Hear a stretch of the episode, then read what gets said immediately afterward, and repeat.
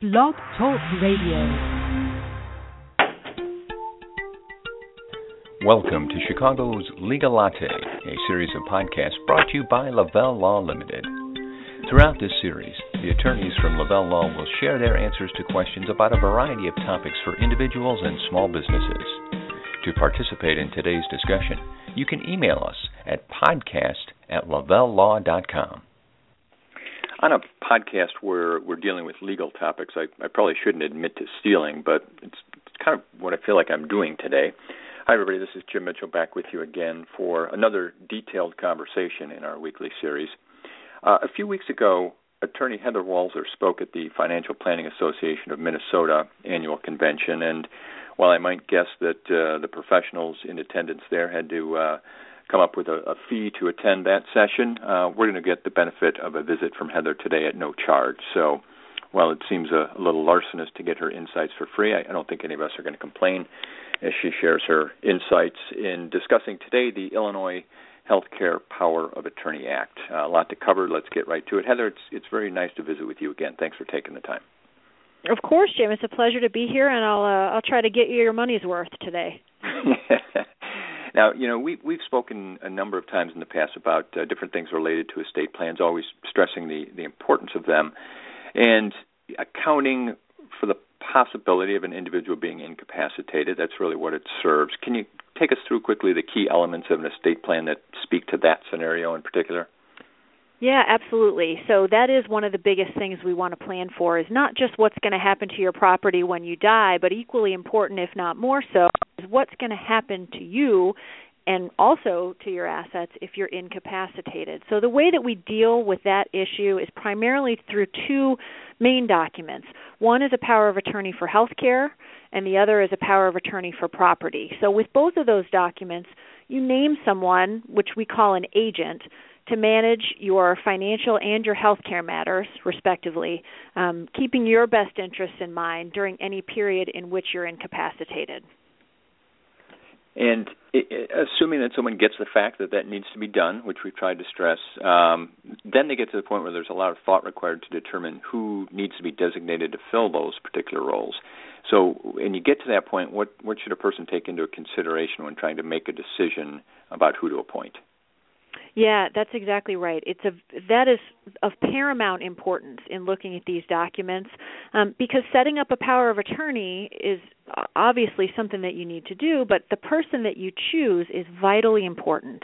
Um, obviously, they're going to have a high level of access to either, in the case of a financial power of attorney, to your assets or in the case of a healthcare power of attorney to your medical decisions, your medical records.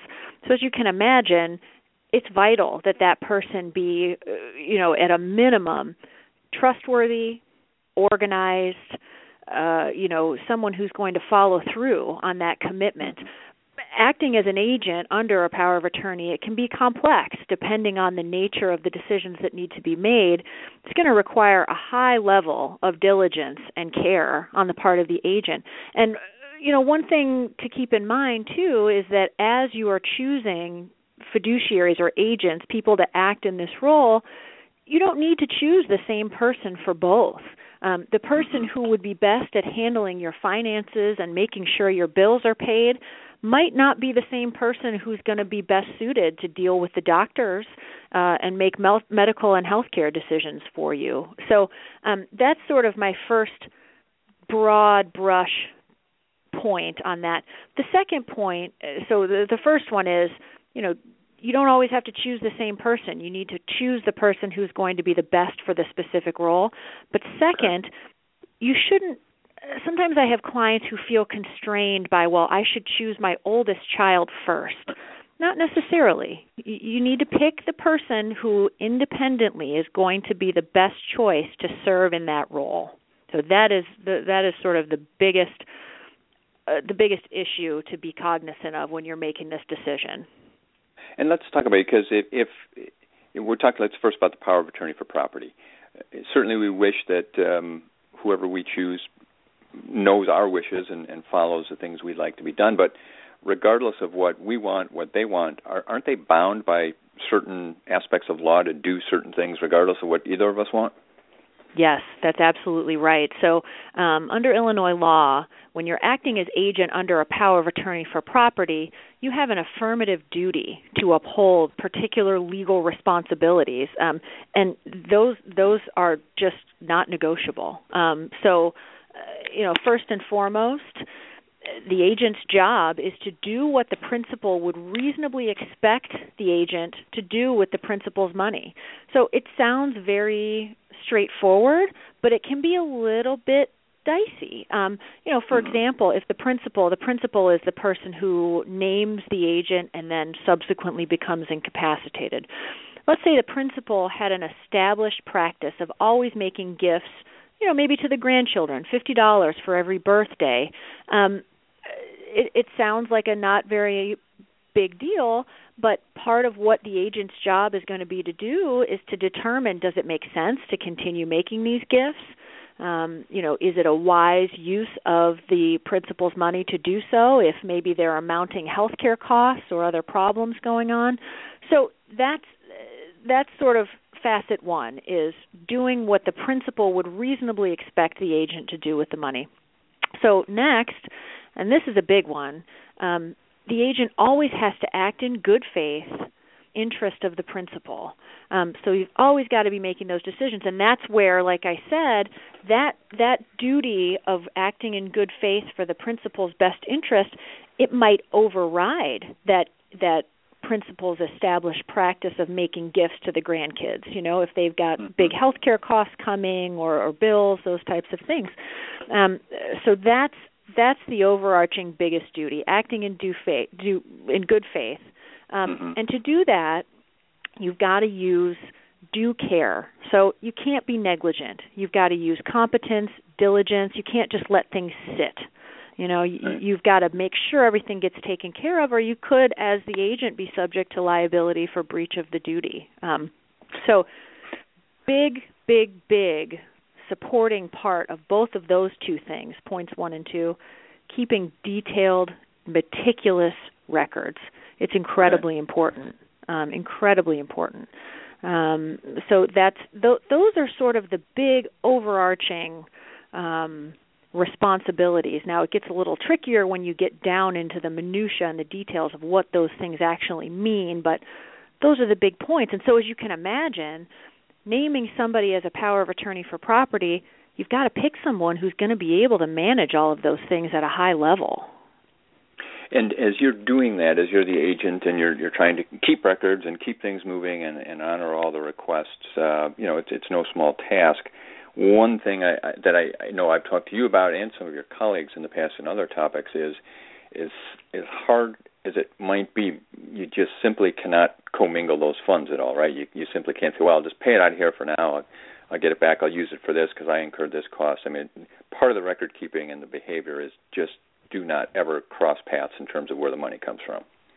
That's exactly right. You know, you've got to just treat it almost as if it's a business transaction and you are maintaining completely separate accounts. Um, it's an extra step, but it's absolutely necessary, a 100%. And it can become a little tricky sometimes, especially when you're acting on behalf of a family member. You know, maybe it's a parent, and you know, you know that parent would have been happy to help you with you know your uh a bill that was due that maybe you weren't able to pay. But once you are acting as power of attorney you absolutely cannot cannot make those decisions. You you cannot commingle the funds in any way. It can it can get you into a lot of trouble. In fact um the state of Illinois is actually prosecuting cases like this as elder abuse type cases. Um it, it's a statute uh regarding financial exploitation of the elderly. And sometimes we've seen it. Some of the cases really are people who were acting under a power of attorney who just got a little bit